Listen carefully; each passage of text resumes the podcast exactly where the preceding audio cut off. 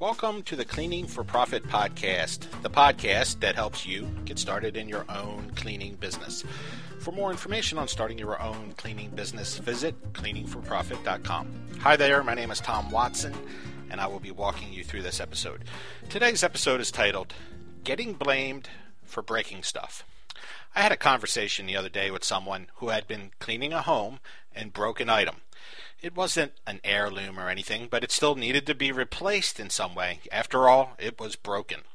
They were curious how to handle the situation because this item, and I forget what it was to be honest with you, was practically falling apart to begin with.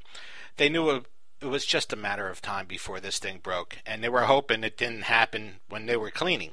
Sadly, somehow they bumped into it and it fell apart they weren't sure what to do because it was already kind of damaged goods in a sense. I told them, in my opinion anyway, you broke it, you need to replace it. That is taking the high road, and in the long run, that's always the best road to travel on. On a certain level, I think most people would agree with that line of thought. If this was at your house and someone bumped into a lamp or something and broke it while performing a service in your home, you would want it fixed too. It's just the right thing to do. Now, the best way to avoid this is for you to be very upfront with customers when you are confronted with items that look like they could break at any moment. Now, sometimes this is going to be unavoidable, you know, because you're not going to notice it, or a new item is going to be introduced after you already do a walkthrough. So it's it's not a perfect way to avoid things. But when you're doing the walkthrough, that is a great time to really put your glasses on and look carefully at all the things that could go wrong when you're cleaning, if anything. Uh, you know, sometimes if you're in a house or a commercial property, uh, it could be an end tape table, a sofa leg that looks a little wobbly, a picture on the wall that the frame's about to fall off. It can be just about anything imaginable that looks like it could break easily by just dusting it or touching it or bumping it. And they're the things that you want to be careful about. If you notice these items during the walkthrough, you need to take note of it and tell the customer you're just going to avoid cleaning that because it just looks a little too delicate. Using the word delicate is a kind way to describe either something that's junky or something that's truly delicate and could break at any moment. That's what I used to tell folks. It just looked a little too delicate to, to touch. Now, if they insist you clean it, I'd just make a note of it, include it in your notes because you want to have a record of that. If it's a real expensive item, uh, it may be a good idea to have somebody sign off on something saying that you're not responsible if you were to break it.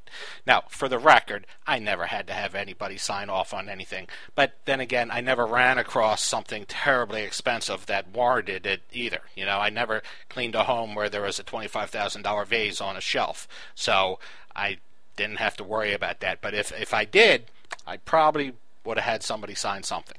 Now, if you are a beginner and worried about being blamed for breaking stuff, I wouldn't worry too much. Uh, I know a lot of people call me and ask me about that, but in all my years, I only had it happen, at least off the top of my head, three times. And none of the items that were broke were anything expensive. Two times we were re- responsible, and once we were not. We were really blamed for something we didn't do. The, my two guilty pleas had to do with a plant stand that was held together literally with scotch tape and a toilet handle that had been glued several times already. Both of the cases were the same customer. In each case, I just footed the bill and had it fixed. It was small beans, and uh, I mean, it did annoy me to no end because just touching them made it break. It had nothing to do with being careless. It was just they were ready to fall apart.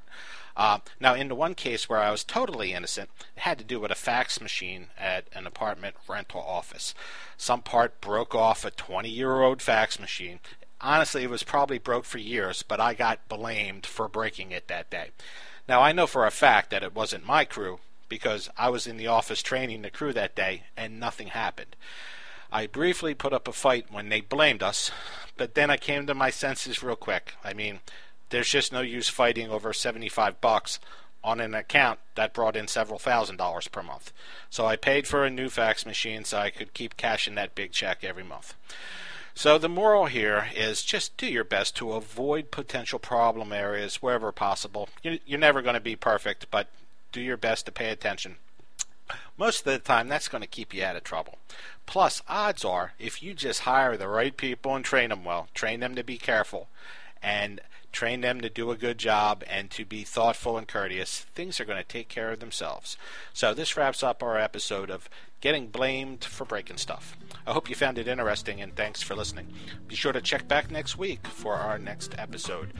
For more information on how to start your own cleaning business, I encourage you to visit my blog at cleaningforprofit.com. Just click on the blog section for my latest posts.